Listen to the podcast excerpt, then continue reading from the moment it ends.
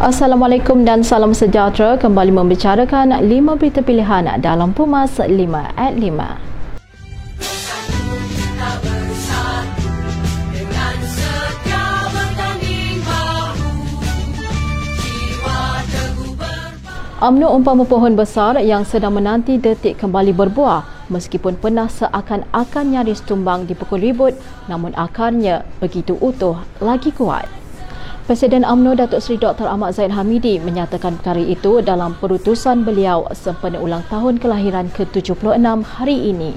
Tegasnya, mereka yang menyatakan UMNO sudah tidak relevan satu kesilapan besar serta sedang bermimpi di siang hari dengan mengandaikan yang mustahil dan bukan-bukan. UMNO dilahirkan di Istana Melayu dan parti terbesar orang Melayu sejak 11 Mei 1946 bagi mendepani rancangan Malayan Union oleh British demi survival bangsa Melayu, mempertahankan kedaulatan institusi diraja dan raja-raja Melayu dan mengangkat kepentingan Melayu serta memperkasakan syariat agama. Oleh itu, UMNO masih bertapak di hati Melayu disebabkan asas penubuhannya yang jelas dan tidak pernah sama sekali mengenepikan hak bukan Melayu. UMNO perlu mempunyai personanya yang tersendiri bersesuaian dengan peredaran zaman. Timbalan Presiden UMNO Datuk Seri Muhammad Hassan berkata, bagi mendepani cabaran pada masa hadapan, Parti Keramat ini harus merangka strategi bagi memastikan kelangsungan UMNO dalam membela nasib agama, bangsa dan negara berlumba-lumba untuk mempelajari yang baru dan terkini kerana UMNO memerlukan idea baru, cetusan yang berkesan dan pemikiran yang luar biasa dalam melayari lanskap politik Malaysia yang telah menjadi sangat kompleks.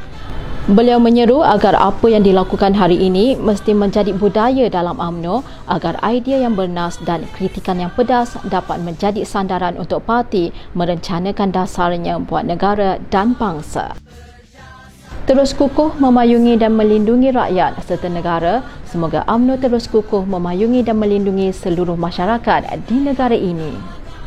Demikian harapan Naib Presiden UMNO Datuk Seri Ismail Sabri Yaakob yang juga Perdana Menteri Malaysia dalam ucapan sempena ulang tahun UMNO yang ke-76 hari ini.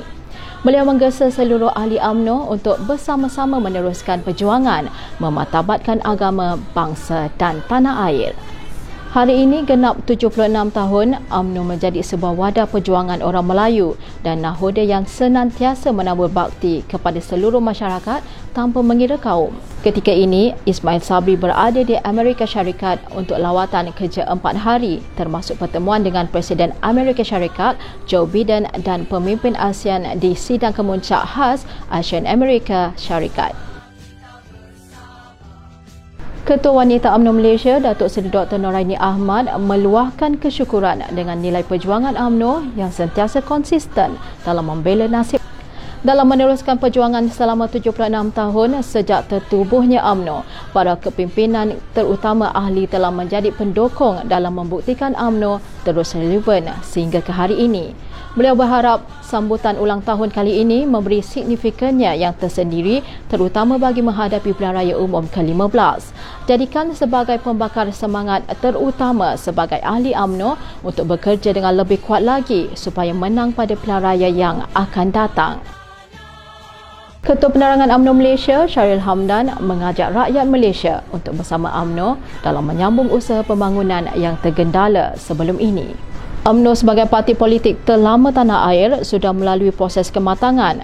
Empat tahun kebelakangan ini telah memberi ruang kepada kita untuk transformasi parti serta kenal siapa kawan, siapa lawan, siapa pejuang sejati dan siapa dalang menumpang perjuangan. Beliau yang juga naib Ketua Pergerakan Pemuda UMNO Malaysia menyatakan perkara itu sempena ulang tahun UMNO ke-76 hari ini. Beliau mengajak kepada pejuang-pejuang parti untuk sentiasa kekal bermuhasabah dan terus merapatkan barisan bagi menghadapi segala cabaran di depan.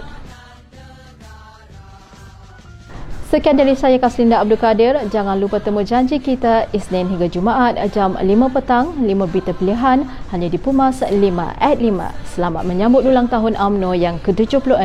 Assalamualaikum dan salam keluarga Malaysia.